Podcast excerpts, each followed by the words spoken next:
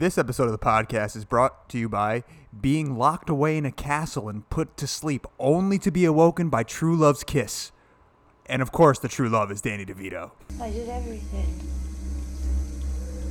Everything I changed, didn't I?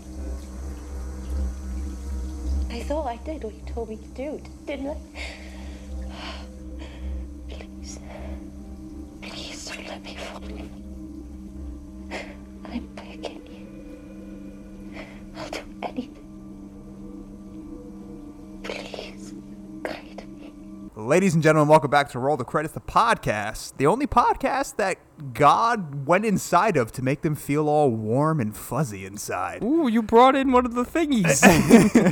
I'm Frank, and I'm Zach. and today, as promised, we're doing Saint Maud. A24 boys back. Back at it again. It's been Uh, a while. Yeah. We haven't we haven't gotten to do an A24 film. Yeah, I've missed them. I've missed them dearly, Mm-hmm. and this is one of the reasons why because they're fucking awesome. Uh-huh. um, so, Zach, give us the rundown. I'll give us the rundown, and then we can jump into it. Okay. So, Saint Maud came out in 2019. It was directed by Rose Glass. You have a very tight-knit cast in this, which I always love. Um, so you have weird names in here. You have Morfydd Clark, who plays Maud. You have Jennifer L., who plays Amanda. You have Lily Frazer, who plays Carol. And then, really, the only other person is like Lily Knight, who plays Joy, her friend. But you only get her for like a couple of scenes. Right, But and then also it. the cockroach, yeah, which is God. uh, played by God. well, I saw like something where it's like it's his credited. debut. I saw some credited thing where it's like God is supposed to be like the cockroaches, and I'm like, I don't get that, yeah, but okay.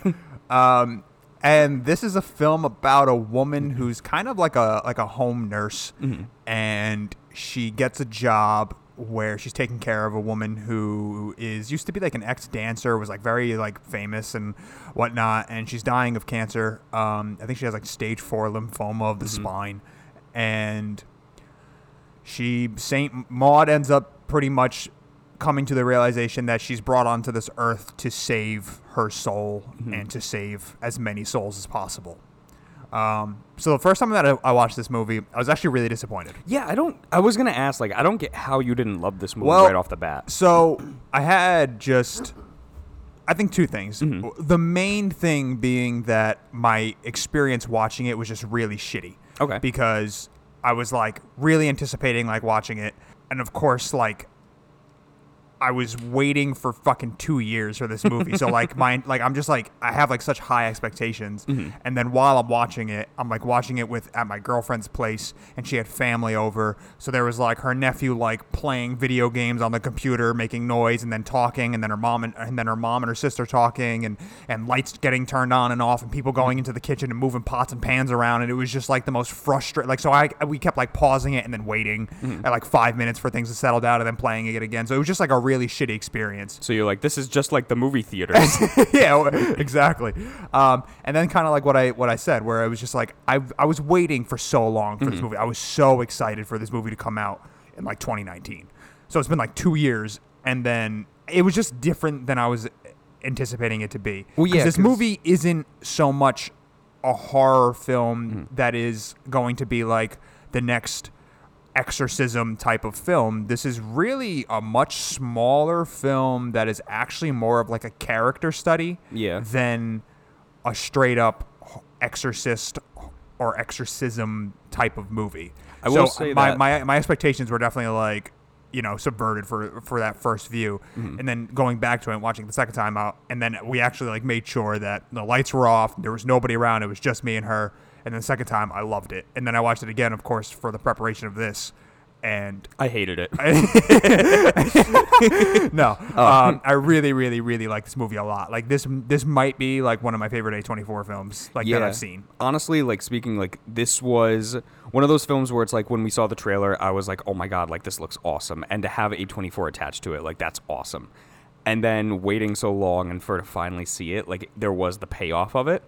I will say though, the trailer definitely doesn't depict this of like what it is. Yeah. And a lot of the times that can be hurtful. But I mean, going in because I haven't seen the trailer like since 2019. yeah, when the trailer came Yeah, out. Yeah, yep. So I went into this having the inclination that like okay, there is a form of possession. Yeah. But I decided not to watch the trailer again and just go into it with like a blank slate. Yep. And I think doing that like really set me up where it was a whole other experience. Yeah. Because you can definitely see a lot of like Exorcist and also even Hereditary vibes in this film. Mm-hmm. But it never quite like just dives right in and is like, okay, this is basically the same thing. Like, no, it- this it is makes very own much thing. its own film. hmm And I liked a lot where this was less of a possession film and more of just a woman going insane. Yeah, I mean, at the end of the day, this movie is pretty much just mental illness. Yeah. um, and and it's done through the force of demons and God and whatnot. And I think that doing it that way made it really interesting. Like m- one of my favorite scenes in the whole film is when she finally talks to God, Yeah. and it's just witch vibes Yeah, it feels that. like the witch kind of. Um, but I mean, it's just so incredible. Let's uh, let's really like dive into it. So, Maud as a character is really crazy and like Yeah. really interesting because she has this backstory that you don't ever you don't fully get like the full grasp of like who she used to be but you get the you get the impression and you and from like few a few characters you get like um what do you what do you you get like a just an inkling of who she used to be prior to being this like devout Catholic Christian woman. Yeah, because it seems like she was like one. Her real name is Katie, so Right. she's going under like a different name now. Two, it seems like she was a nurse, um, in like a hospital. Yeah, so I think like she still is like I think she's still technically like doing the same thing, but she like the company that she was doing it for had to like kind of kick her out because I mean in the opening shot is Maud like sitting in a hospital room mm-hmm. covered in blood with a patient just dead. Yeah, and it seems like the throat is slit.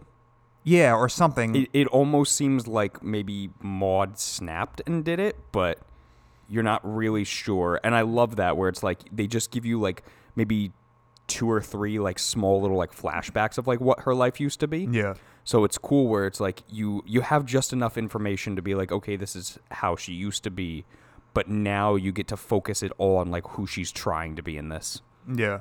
And you get like this really interesting dynamic of her trying so hard to be this like to pretty much just appease God, like mm-hmm. so so much, but struggling with it and not quite being able to fully grasp like what her purpose of being on this earth is. Because like she says that like there has to be more to mm-hmm. this. Like th- like I'm I'm I'm worth so much more than just going around and like caring for people. Like mm-hmm. she wants to be extremely special basically you know? Until she meets Amanda. yeah. And then uh, well what do you mean by that? I think because like the dynamic of Amanda, like when Maud goes to like care for her, there is like this slow build up for like about half the movie.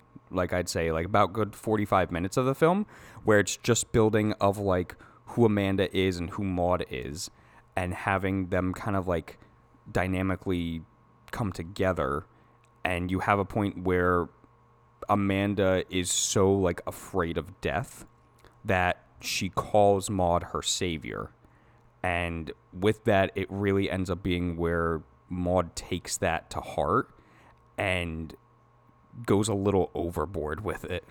Ah, you see, I, I get very different vibes. Really? I get entirely different thing. I think, I think that Amanda, that I think that Maud sees Amanda as like as a really like lost soul mm-hmm. and wants to save her so bad, and Amanda doesn't care about religion at all. And when she when when she calls her Saint Maud, like it's kind of like a tongue-in-cheek thing. Like mm-hmm. she's kind of just doing it as like it's a joke you know to her. Like she doesn't she's not really calling her like a real saint. And I, and I say that only because I think that when when Amanda has her party and she's talking to her friends about Maud, she's pretty much says that. She pretty much says that like, oh, she she you know she gets she got a little carried away trying to get uh, her like lover, that woman, Yeah, like um, whatever her name is. Carol. Carol, she's like trying to get Carol to, you know, she tried to get her to like leave me and, and whatnot. And, and, you know, she thinks that I'm like pretty much like bad. And, uh, and, uh, and she pretty much says like, you know, that she's like my saint. She's like trying to be like my, my, my saint, my, my savior. And I feel like it's kind of more of like a tongue in cheek thing where like she doesn't really, and, and, and I think that comes back mm-hmm. to play at the end when they have like their final confrontation where she says to her like like Maud is pretty much like saying like I'm here to like save you like God is gonna forgive you and Amanda is just like like stop with the religion like hmm. that doesn't that's all just like bullshit. So I think that that's interesting that that we we got completely different. Yeah, I mean, uh. like I, I agree. Like I can see like where you're coming from. It's more of just like you know, in that one instance of Amanda saying like "You're my savior," that it really went to Maud's head, mm-hmm. and that was the point where she kind of snapped. Mm-hmm. Like that was the beginning of it. Yeah, I mean clearly she's unstable. Like she's been. Oh, I was gonna say batshit crazy, but yes, yours is more of a technical term. clearly clearly she's unstable Yeah. and, and and i think she's been unstable pretty much for a while Mm-hmm. and and her finally finding amanda and like being like this is my one chance of like actually saving a soul like i can actually do this Mm-hmm.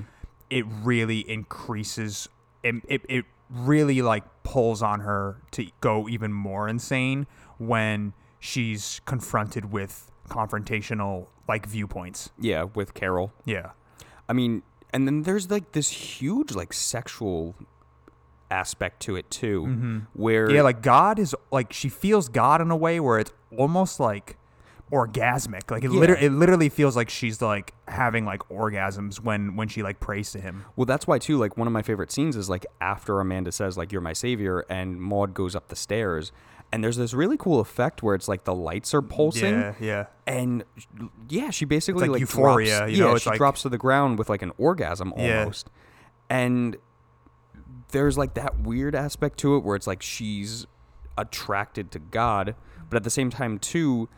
They don't really dive into it too too much, but you you get the feeling that like there is some sexual connection between Amanda and Maud. Yeah, like I, Maud, think like, I think more toward yeah, I think I think it's definitely like more Maud towards Amanda than Amanda towards Maud. Yeah. and I think like when when you there's that scene where uh, she's having her little uh, Amanda has what's her name Carol. Carol over and like Maud kind of like sneaks in and like like looks through the window and then she sees her Mm-hmm. and like Amanda kind of I think Amanda kind of like senses Maud like looking and she kind of like covers herself up Yeah. and I think Maud and then Maud still stays there and like watches because I think that like yeah she does have some type of like attraction towards her Mm-hmm. and I kind of probably I would imagine like kind of eats away at her a little bit because like she knows that that's wrong Yeah, because like after that too, she does tell Carol like, "Hey, you got to go. Like that's it. Like no more. Like I'm trying to save her." yeah But like at the same time too, in the time frame between Carol leaving and Carol like calling Amanda to tell her like, "Hey, we can't do this anymore," even though that doesn't fully happen, it comes back later. Mm-hmm. But like in between that time, there's like this montage of Amanda and Maud like doing the stretches and everything like that and making dinner again yeah and you have like this very large sexual tension i feel like Yeah. between the two. And again maud is just kind of like how do i go about this? Yeah. But how am i going to save her soul at the same time Well, yeah, because like that's like one of the like one of my favorite things about the movie is you're you're essentially watching two different characters Mm-hmm. in one person. You're watching Maud and then you're watching Katie, and like I think like the sexual desires and all that is Katie, yeah. And then you have Maud who's trying to like combat Katie with religion, Mm-hmm. and and like and then trying to like get away from that and trying to step away from that, and then of course there's a, a scene that I didn't, I really, really didn't like in the the first viewing of it. the and, hand job Well, that well that entire scene of like her at the Yeah. bar, like I really didn't like it because it felt so out of place. A little and bit. then and then like coming back and watching it like a second and third time, I was like, it, it, it is out of place, but it feels out of place on purpose. Yeah. Because now you're watching Katie, you're not watching Maud, and you're watching Katie, who apparently it seems like she's kind of like this is what she used to be like prior to associating herself as Maud, you know? And and I thought it was really interesting because there's there's a really great like Rose Glass did a really really cool thing that I that I, I noticed the second viewing of doing like visual storytelling with Mm-hmm. the camera when when she kind of snaps when maud like kind of like gets kicked out of amanda's place and she and the woman she ends up like talking to like i don't know like i guess like the the woman who like operates the, The business, organization yeah. yeah that sends them out to you know take care of people um she pretty much tells her like you're lucky that you didn't get like like sued like for what you did because she ends up like smacking Maud or she ends up like smacking like Amanda for their uh because Amanda says something to the effect of like we're not as worthy as you kind of like in like a you know like a what's like what's the word? Like a pandering kind of way. Yeah. like you know like oh we're not as like as good as a human. Like humans are are no are no match for Maud because Maud's a saint you know pretty much. And um and you get this like really great shot of Maud like at the beach and the camera's upside down. Yes. and then and then you have her like walking and the camera's upside down and it's like her mental state is like she's she's completely like 360 you know or like 180 like she's just up like right now her world is literally turned upside down because she's like losing herself. Yeah. and Katie is now winning that mental battle over Maud. I mean, there is a point too, like after the bar scene where it's like she turns around, um, because she has like that mental episode of all of the beers kind of like spiraling in like a a tsunami type thing.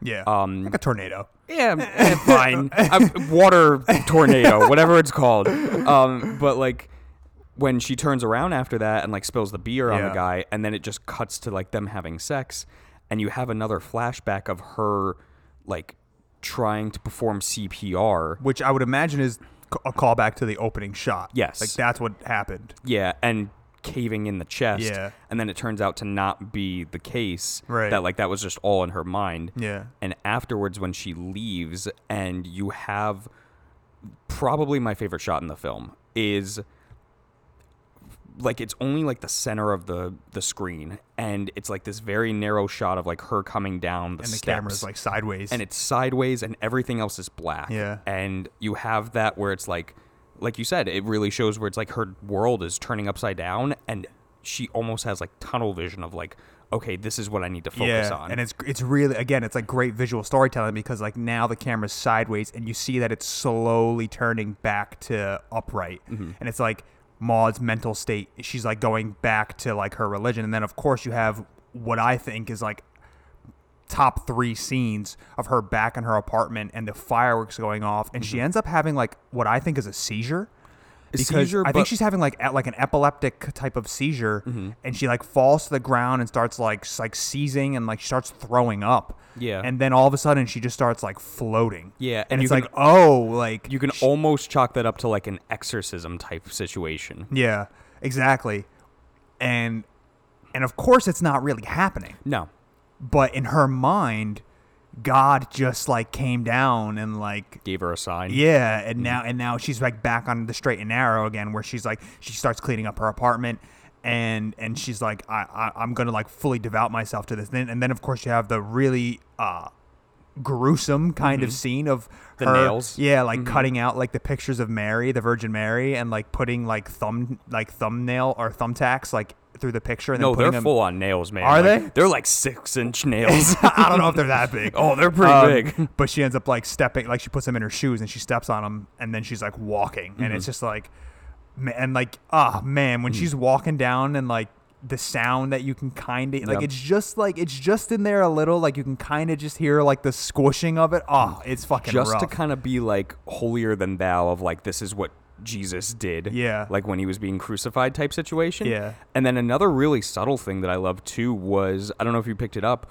but like towards the later half of the film, after all of this, Maud has two different colored eyes. yeah, I did notice that. And I thought that was like a really cool way of, again, visual storytelling where it's almost like she's split down the middle between Katie and Maud. yeah, And towards the end, her eyes go back to normal. yeah, it's really really good. It is. I mean, Rose Glass has only done like two other like short films. Yeah, this is her debut feature. and it's fantastic. It really like, is. I, I'm very excited to see like what she does next. he's definitely like one to look out for. I think Mm-hmm. for sure. Um, but yeah, and then of course she has like that little interaction with like Amanda's new caretaker. I think it was Esther. Yeah. Because I put her in like because usually what I do is like I'll put in like all of the names first and then I'll watch the film. Mm-hmm. Yeah. So I have like somewhat of an idea of who people are. Right. But I take it out depending on who's not that important, Yeah, and yeah, Esther yeah. is one of those. yeah, so she ends up like kind of like meeting up with like uh Es- or uh, Amanda's new caretaker who replaced Maud. Um, and Maud kind of like like she knows that like she was like hanging around there because she ended up seeing her bring Amanda to like the sea one time. And she's like, okay, like this is clearly like a spot. So she ends up like, uh, you know, ironically, air quotations running into her there. And this woman has no idea who Maud is, and she ends up like talking to her about like, you know, like what what she does, and she's talking to her about like, oh, you know, I'm a pa- I have a patient, I'm a nurse, I have a patient, she's very sick, blah blah blah. And like you can kind of feel like Maud almost like judging yeah. of, Like, Her- why aren't you doing better?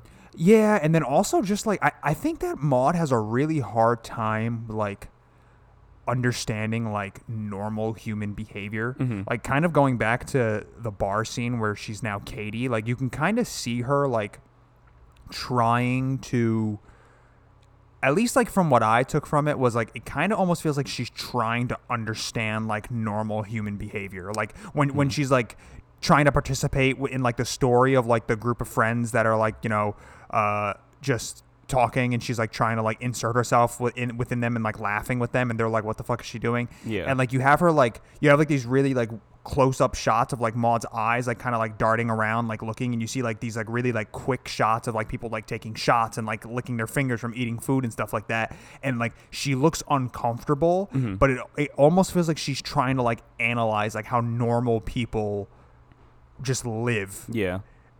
And then like going back to now where she's like meeting up with this girl Esther and she's like you know like she's just kind of like judging her like you're not you're not worthy enough to like do like what I do. Yeah. you know what I mean? Um so I just found that really really interesting. Yeah, I mean, it was it was really cool, and then like towards the end, like when she goes full on, like after she to- she talks to air quotes God God. yeah and, and I did I did see the um I, I did kind of figure after the second watch that that cockroach thing was God Yeah. only because of the scene where where it like walks into the her her like little um shrine of like all Mm-hmm. of the like religious uh pic- images and stuff and like you get like this weird like bolt of energy Yeah. that like th- like the cockroach walks into the wall and then like this weird like aura kind of goes around the wall and then Hmm. she walks up to it and then it and then God speaks to her. It's like okay, maybe that like that that's like where to me I was like maybe it is God because the cockroach kind of seems to only come around in like situations where Maud is feeling like kind of lost. Yeah. You know what I mean? Like like th- in the opening shot after she kills the patient, the cockroach is there. Yeah. You know what I mean? And it's like when she starts like losing herself a little bit, like that's kind of like Maud's like mental, like she's like imagining imagining this cockroach like just being there as. Mm. But I I personally don't haven't ever heard of God in that form. I've never heard of this God that you speak of. I've just never heard of God like in that form. No. so I don't know for sure. I But mean, that again- was kind of like what I got from it. Yeah, I mean, again, too, like it, you could chalk it up to like the devil and kind of manifesting himself in like some form Hmm. as the cockroach because they really leave it up to you of like, is it God? Is it the devil? Is it just her insanity, really? Right. And when you get to like the final act, really, where Maud is like, okay, I'm going to go back to Amanda's house, and she sneaks in. But first off, how great is it when she puts on the sheet? Oh, yeah. And she becomes like the official, like like officially Saint Maud, and she's like walking down the road. People are like looking at her, like, why the hell is this woman wearing a fucking bed sheet? I love it too, like when she's looking at in the mirror in her apartment Yeah. and she looks dead at the camera. So she's looking at us, but it's really to the shrine of God, and it's like I'm ready. And Yeah. I was like, that's really cool. And then yeah, like going to Amanda's house and basically like stalking to see like when the nurse leaves Yeah, and sneaking in and visiting Amanda again. And at first, like, Amanda is almost kind of like welcoming it and almost like she was expecting it. yeah, and she apologizes for like Yeah. how she like you know all the shit that she said to Maud and like how she kind of like treated her, and then of course Maud again kind of immediately goes back to you know like I'm here to save your soul. Like Yeah. God is gonna forgive you, you know, whatever. And Amanda's like really over that. Like she's like, I'm not interested in any of that. Mm-hmm. And then you have the real, true, true breaking point of Maud, Yes. where where Amanda, I think, I think Amanda denying like the faith that final time Mm-hmm. really like cemented that Maud is now just gonna go crazy Yeah, and because she imagines.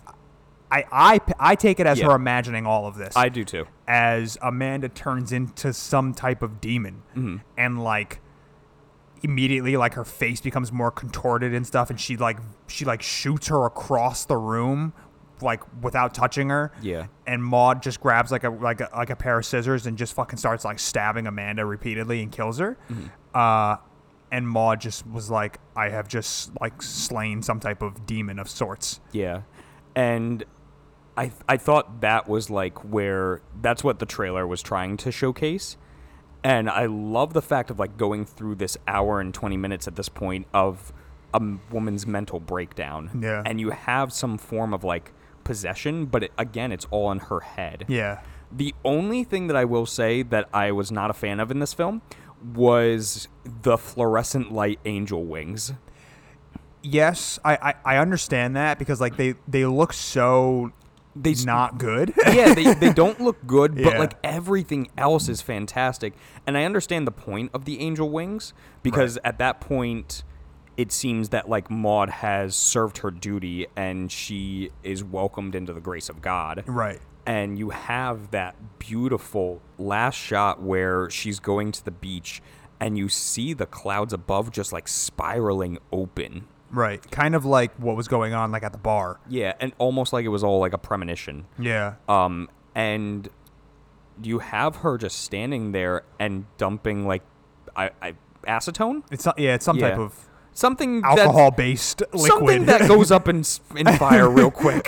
yeah. Um, and you have like all these people like looking like, oh my god, like what are you gonna do? Like stop. Like People, I think people are like understanding, like they're kind of getting it because you have like the people shouting like somebody stop her, somebody stop her, Mm-hmm. and right before we get to that, like you have, you know, like w- when she had that conversation with God, like he pretty much like this is like what he was saying, like for her Mm-hmm. Yeah. to like do, like this was like her final thing, like he was like if you do this, like then you'll, you know, we can be together finally. yeah. and like there's like that reference to like a photo of somebody i don't know who it is but it's some it's some religious imagery of of somebody it's like a phoenix like kind of like rising out of like ashes of sorts. And god's like you've always known what to do like this is like this is it.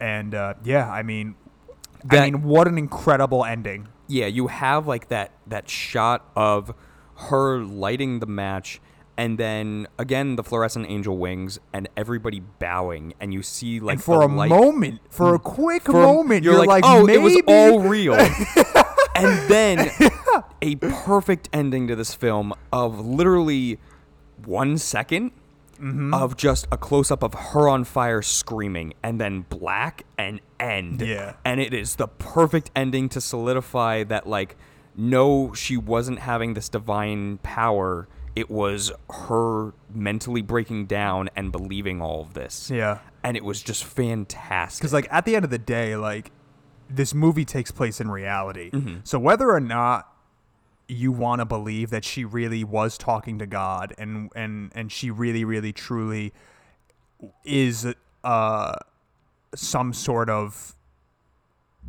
biblical whatever yeah uh, or an angel of sorts. Like this movie takes place in reality, and when she lights herself on fire, if if it is real that Mm. they, everybody bows to her, in reality, she lit herself on fire. Yes. and she's dead. So This is what I wanted Gretel and Hansel to be. I never saw that. When it when it came out, I was like, oh, okay, like we're getting like Witch 2.0. Mm. And then it was just garbage. and then like you have Saint Maud where it's like, okay, kind of like similar ideas of like how they're gonna go about things. Yeah. And this just like perfectly encapsulates like everything that was supposed to be. Yeah. I mean, yeah, man, that last that last frame is just incredible. I give this nine and a half cockroaches out of ten. Really good. I was very, very, very impressed Mm-hmm. with uh, Mrs. Glass's debut feature. I mean, Yeah. it, I'm ve- I'm really, really looking forward to what's gonna go next. I kind of, sort of wish there was maybe a little bit more like horror to the film. Like I wish there was mm-hmm. a little bit more like scares, but mean, I'm not. But like knowing what the movie is and like what it's trying to say, I understand like all the decisions that were made to like that it's not like this. But again, I think like kind of like what you were saying. Like I was like anticipating like through the trailers and stuff like this is gonna be a fucking exorcism movie. Like it's I want like the goods, and you don't really get those goods. You get the goods, Yes. but they're not in that way. Um, so So it's reminiscent to Crimson Peak in the fact that like the trailer didn't solidify what it is, but it's still a good movie. Go ahead, agree. Go ahead, agree. I don't like Crimson Peak. um, but yeah, other than that, I mean, yeah, man, I'm I'm really impressed with this movie. I, I really really enjoyed it a lot, and now like watching it three times, and the first time being disappointed, and the second time like being like, okay, it's good, and then the third time being like, oh, it's actually like fucking great. Uh, yeah, again, like I said, I'm just really anticipating what she's gonna do next, and I hope she takes her time. You know, I don't Yeah. I don't want her to like rush and like just kind of put out garbage next. You know, like I don't want the sophomore slump. I really, really want like a solid fucking like next feature from her. I know because you have like Ari Aster and like um, Robert Eggers who like put out like sophomore films like relatively close, Yeah. but still Delivered. Were, yeah, we're still great. So Yeah. it's like I, I really want her to be kind of like in that same category. Yeah. Of like just these intense, crazy films that like have something to say Yeah, and are different from the norm of what we're getting. yeah. So that being said, Mm-hmm. I have a recommendation, Zach. What is it?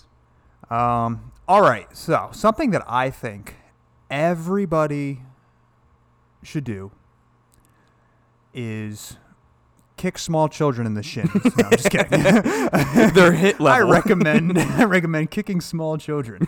no. Um, so my buddy James uh, showed me uh, another podcast, Mhm. and it's kind of a really interesting one. So it's this, it's called Time Suck with Dan Cummins, and Dan, I guess Dan Cummins is like a comedian, but I don't really know any any of his stand up or anything like that.